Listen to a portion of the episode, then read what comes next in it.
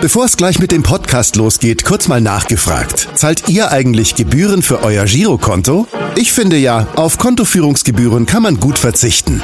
Deshalb wird dieser Podcast auch von der Sparda Bank Hamburg präsentiert.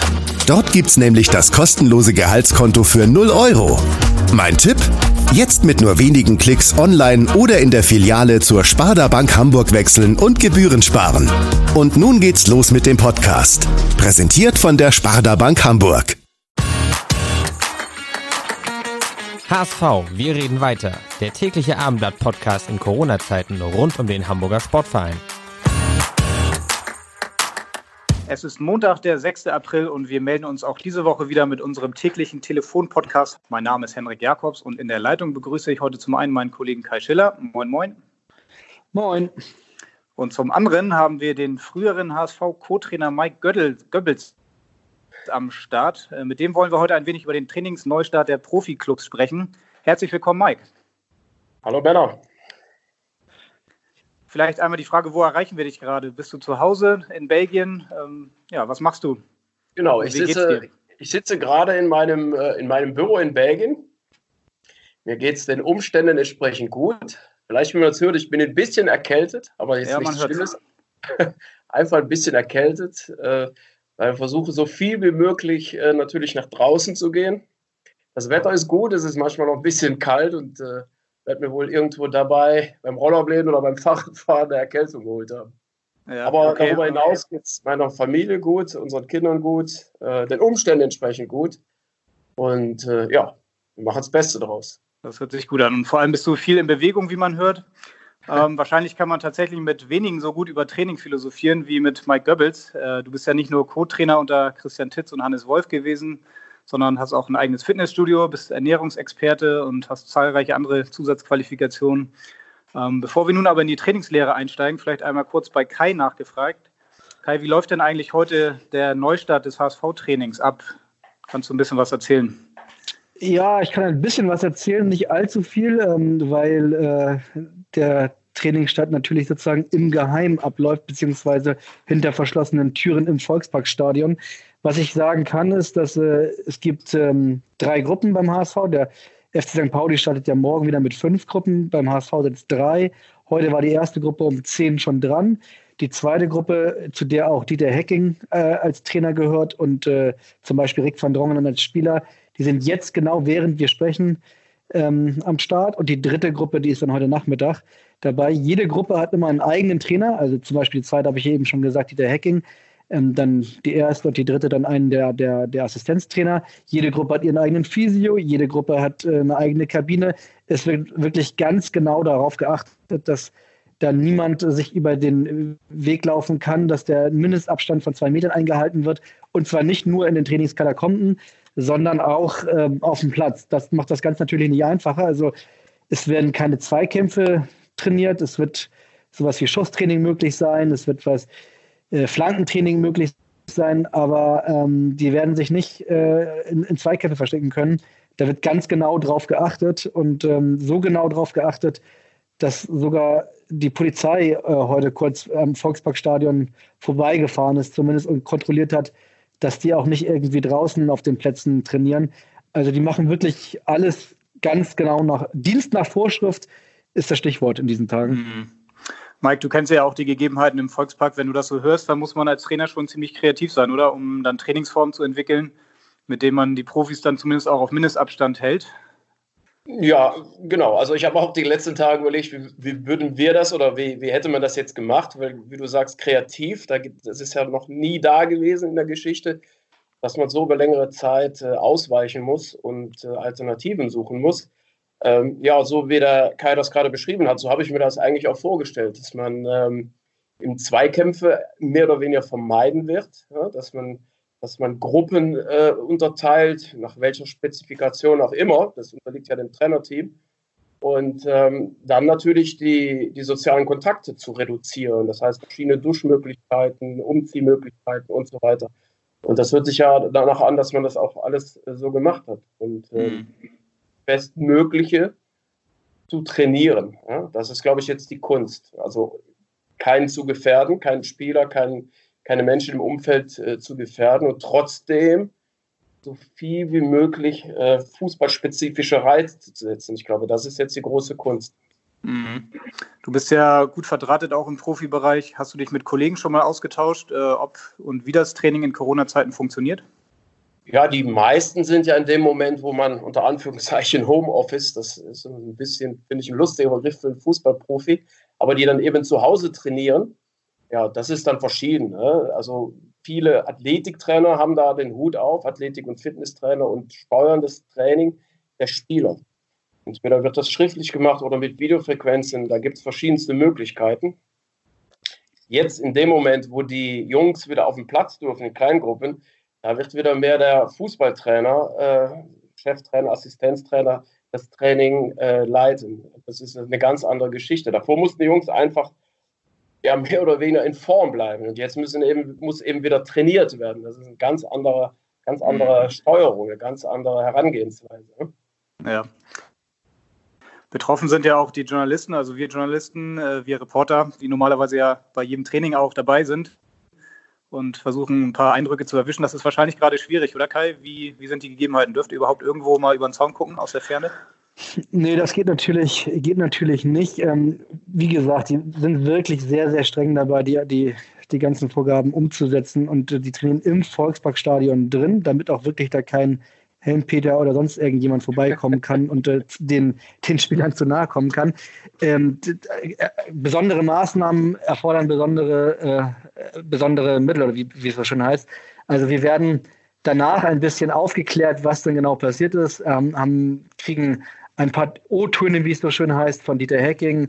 Auch Rick van Drongelen wird uns äh, ein bisschen was erzählen, wie jetzt genau der Trainingsablauf war. Aber ähm, das ist schon außergewöhnlich, weil normalerweise ist es natürlich auch die journalistische Sorgfaltspflicht, dass wir selbst mit den Spielern über alles sprechen, selbst die Fragen stellen. Aber das ist einfach in diesen Tagen nicht so leicht. Und ich hoffe schon, dass das jetzt auch am Anfang, wo dieses, dieses neue Training, dieser neu, der Trainingsneustart sich ja erstmal so zurechtruckeln muss, dass das alles noch ein bisschen schwierig ist, ist mir schon klar. Ich hoffe natürlich, dass in ein paar Tagen es schon die Möglichkeit irgendwann dann gibt in diesem großen Stadion, wo normalerweise 57.000 reinpassen, dass man da irgendwo mit zwei Meter oder auch 200 Meter Abstand äh, vielleicht mal rein kann und, und zugucken kann.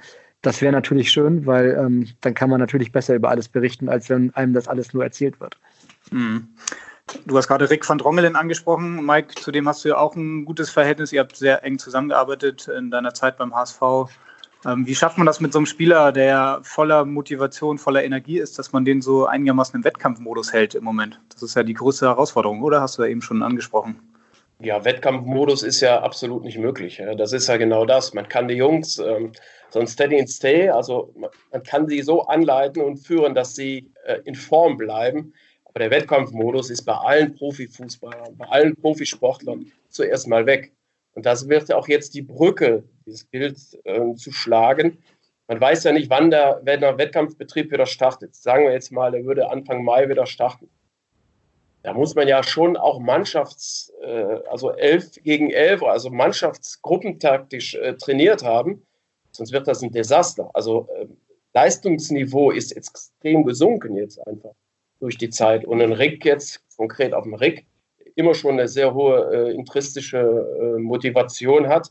Er macht alles zu Hause, das weiß ich, um fit zu bleiben. Ja, der macht mhm. Läufe, er macht, er macht seine Stabilisationsprogramme, Kräftigungsübungen, aber den Jungs fehlt was ganz Entscheidendes, und zwar ist das der Platz und der Ball.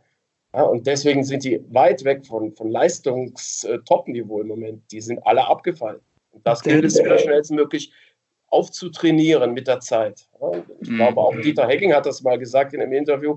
Wir können nicht jetzt wieder von der, von der Quarantäne aus, vom Homeoffice, nächste Woche wieder äh, Leistungssport, Fußball äh, betreiben. Das ist unmöglich.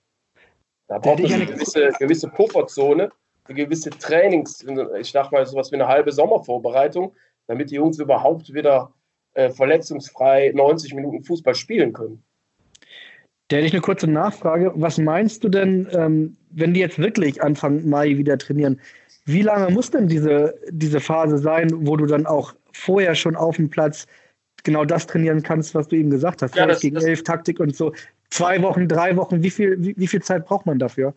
Ja, also gut, da wird natürlich der eine sagt das, der andere sagt das. Ähm, das hängt natürlich auch immer so ein bisschen ab, wo hast du abgebrochen, wo steht jeder individuell. Aber gehen wir jetzt davon aus, man hat eine Mannschaft, die komplett im Saft ist und äh, keine Spieler, die aus einer Verletzung oder so gekommen sind.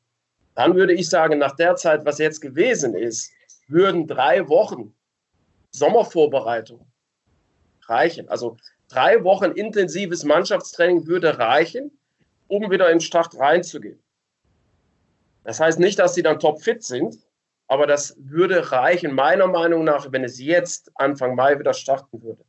Da kann man mhm. aber darüber diskutieren. Ähm, das kann auch vier Wochen, fünf Wochen, aber es ist ja auch eine Frage, was ist realistisch? Idealerweise würde man sagen, wir machen jetzt nochmal eine komplette sechs Wochen Vorbereitungsphase. Ich glaube, die Zeit wird man nicht haben. So, und deswegen muss man in, in Krisenzeiten eben Kompromisse schließen. Und da würde ich so sagen, drei Wochen müssten reichen eine Mannschaft, wenn man drei Wochen mannschaftstaktisch, also wirklich Fußball trainiert hat, müsste reichen, um wieder im Wettkampf einsteigen zu können. Mhm. Jetzt versucht natürlich äh, hier in Deutschland gerade die DFL alles, um irgendwie diese Saison noch zu Ende zu bringen. In Belgien, du bist ja Belgier und lebst in Belgien, ähm, hat man gerade die Saison vorzeitig beendet.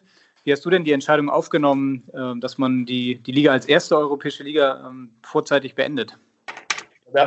Ja, also da, da fällt mir jetzt zuerst mal nichts ein, wie mir grundsätzlich in den gesamten äh, Entscheidungen nicht mehr viel zu einfällt.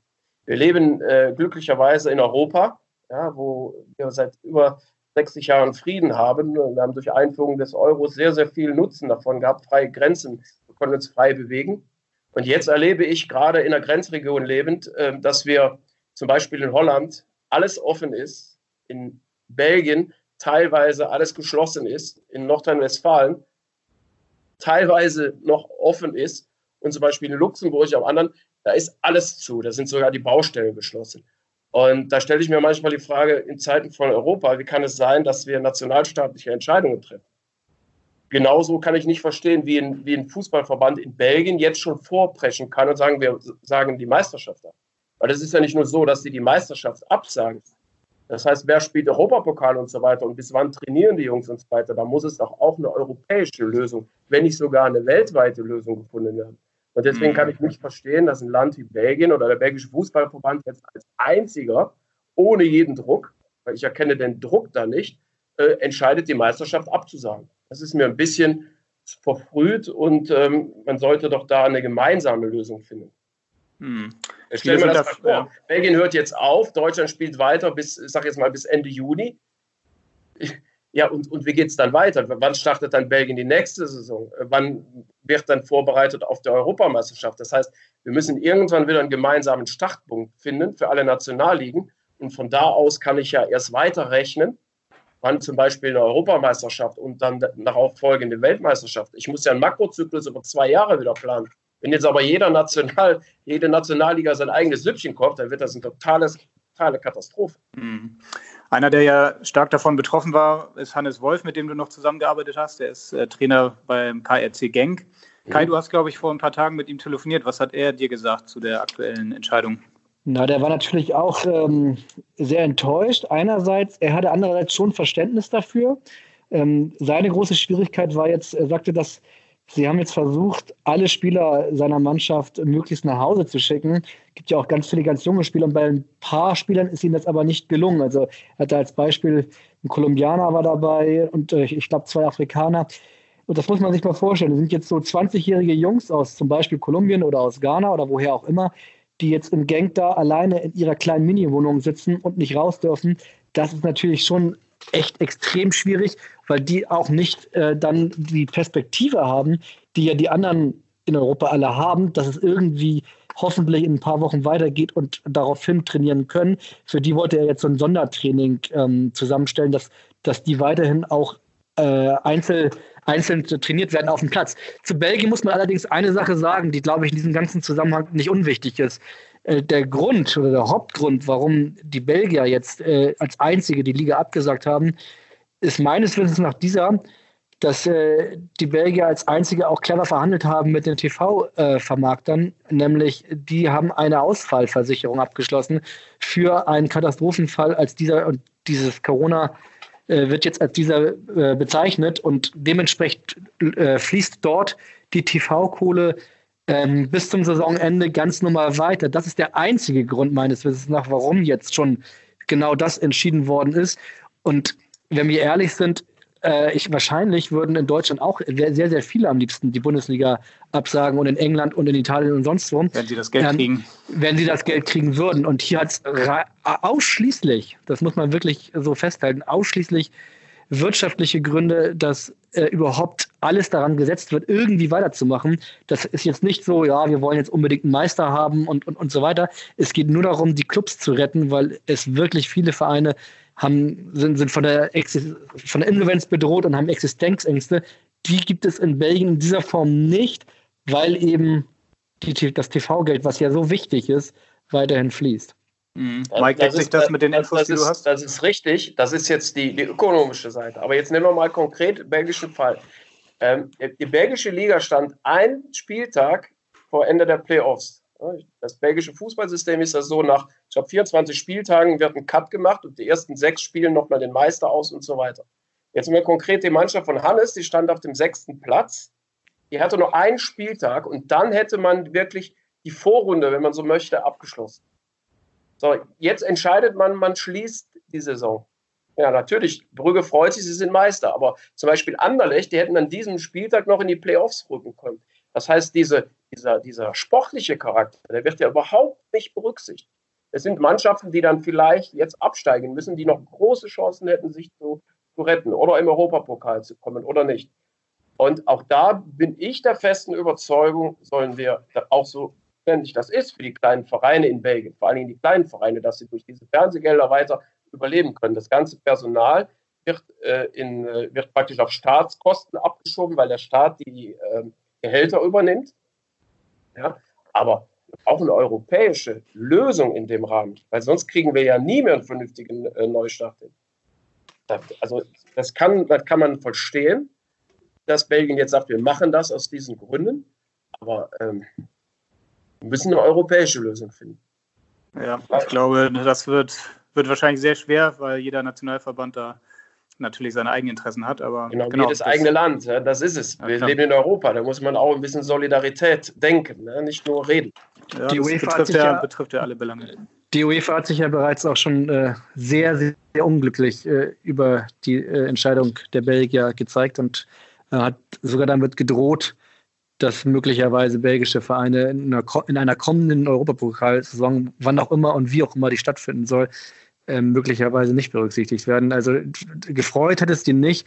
Ähm, ich, ich für, für alles, was Mike gesagt hat, kann ich total unterschreiben. Bleib aber dabei, dass ich trotz, dass es, also dass ich ein gewisses Verständnis dafür habe, aus ökonomischen äh, Gründen so zu entscheiden. Aus sportlicher Gesichts, aus sportlichen äh, Gesichtspunkten ist das wirklich eine ganz, ganz harte Entscheidung. Aber ich glaube, dass sich gerade keiner damit einfach tut, genau diese Entscheidung so zu treffen. Gottes Willen. Also, nicht einfach, aber äh, wir müssen nicht aus einer Angst raus reagieren äh, und aus, aus Druck, sondern wir mussten ein bisschen, ein bisschen ähm, die Perspektive, die Gesamtperspektive im Blick behalten. Weil wenn jeder jetzt nur aus Angst und äh, sein eigenes Hemd am nächsten reagiert, dann wird das ein totales Chaos.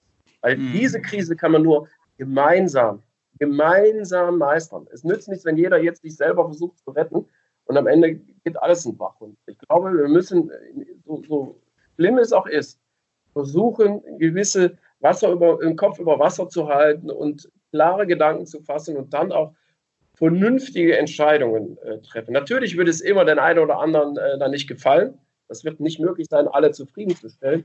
Aber so Schnellschüsse wie der belgische Verband hat, auch so nachvollziehbar es auch ist, finde ich persönlich äh, nicht gut. Mhm. Du hast gerade das Thema Angst angesprochen, das betrifft ja auch die Spieler. Die wissen ja auch teilweise noch nicht, wie es weitergeht. Ähm, du bist ja auch Mentaltrainer, hast dich in diesem Bereich viel äh, weitergebildet und beschäftigt.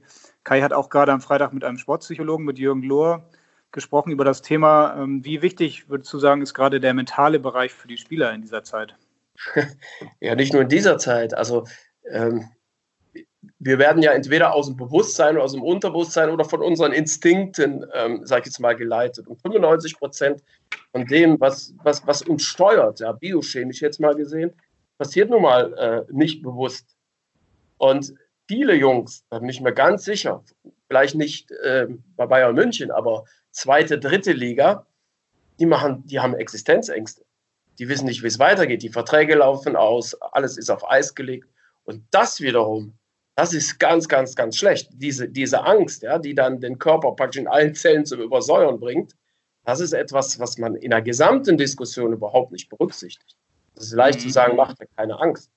Ja, aber wenn man Existenzängste hat als Fußballprofi oder als Familienvater, der eine Kinder ernähren muss, der seinen Job verliert, äh, alleinerziehende Mutter, wo die noch 100 Euro auf dem Konto hat und jetzt noch einen Monat äh, stempeln, also in, in teilarbeitslos geschickt wird, das sind Ängste. Und das ist etwas, was wirklich, wirklich ein Problem in, in der gesamten Krise werden kann. Nicht nur, dass das Immunsystem da fast gar nicht funktioniert, sondern dass da Langzeitfolgen entstehen, ähm, die fast schlimmer sein können, als, als wenn man sich mit diesem Virus infiziert.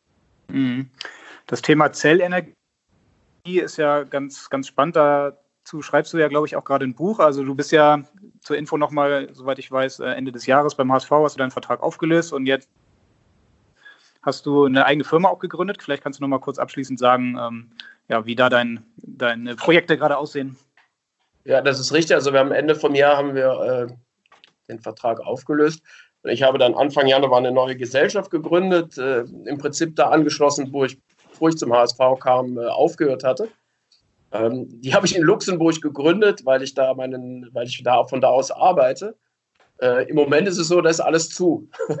also ich darf, ich darf da nicht arbeiten. Es gibt günstigere Zeitpunkte, als wenn man gerade neu gegründet hat, praktisch dann die Tür geschlossen äh, zu bekommen. Ähm, das ist, äh, sag mal, die wirtschaftliche Seite. Die, die andere Seite ist natürlich, dass man jetzt in der Ruhe so ein bisschen, einem die Kinder dann die Ruhe lassen, ein bisschen nachdenken kann und wie justiert man sich neu. Das ist ja, das hat ja immer so eine Krise an sich, dass man auch überlegen muss, was kann ich ändern oder was kann ich noch besser machen.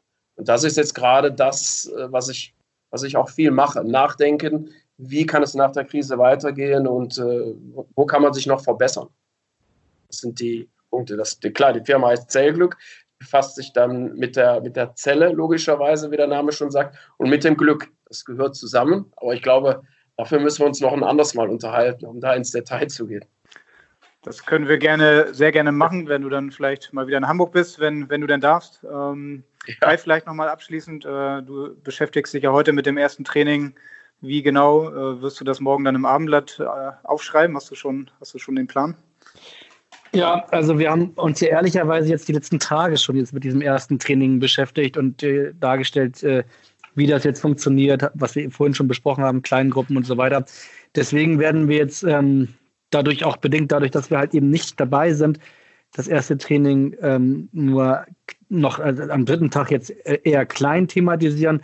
Äh, etwas größer machen wir. Ähm, ich habe sehr relativ lange mit Henning Binzus gesprochen, dem Marketingdirektor mit dem haben wir beide ja noch vor vier Wochen, wenn du dich erinnerst, einen Podcast aufgenommen.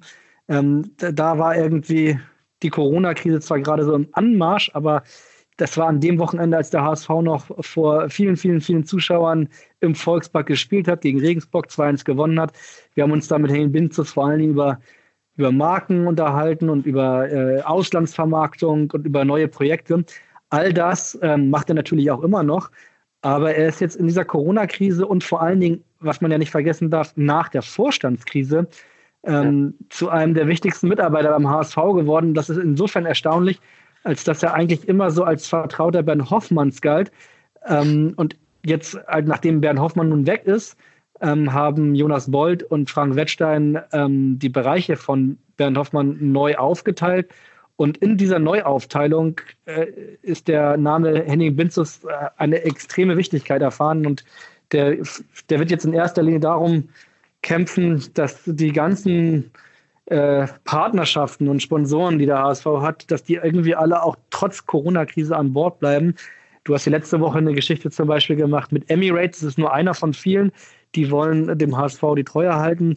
Der NDR, haben wir auch letzte Woche klein berichtet, ähm, der wird den HSV verlassen zum Saisonende. Naja, und es gibt unzählige Sponsoren und Partnerschaften und um all die kümmert sich in erster Linie jetzt gerade Henning Binzus und das alles schreibe ich ein bisschen größer für morgen auf.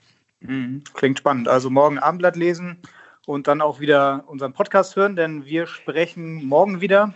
Dann unser täglicher Telefonpodcast heißt ja schließlich HSV, wir reden weiter. Lieber Mike, vielen Dank und ganz herzlichen Dank für deine Expertise. Ja, Männer, ich wünsche euch, dass ihr gesund bleibt. Das Allerwichtigste. Das wünschen wir dir auch. Genau. Und Kai, auch dir herzlichen Dank und viele Grüße ins Homeoffice nach Altona. Mir bleibt jetzt nur noch zu sagen, bleibt gesund, wie Mike das eben auch gesagt hat. Und in Hamburg sagt man Tschüss, bei uns heißt das auf Wiederhören. Ciao. Weitere Podcasts vom Hamburger Abendblatt finden Sie auf abendblatt.de slash podcast.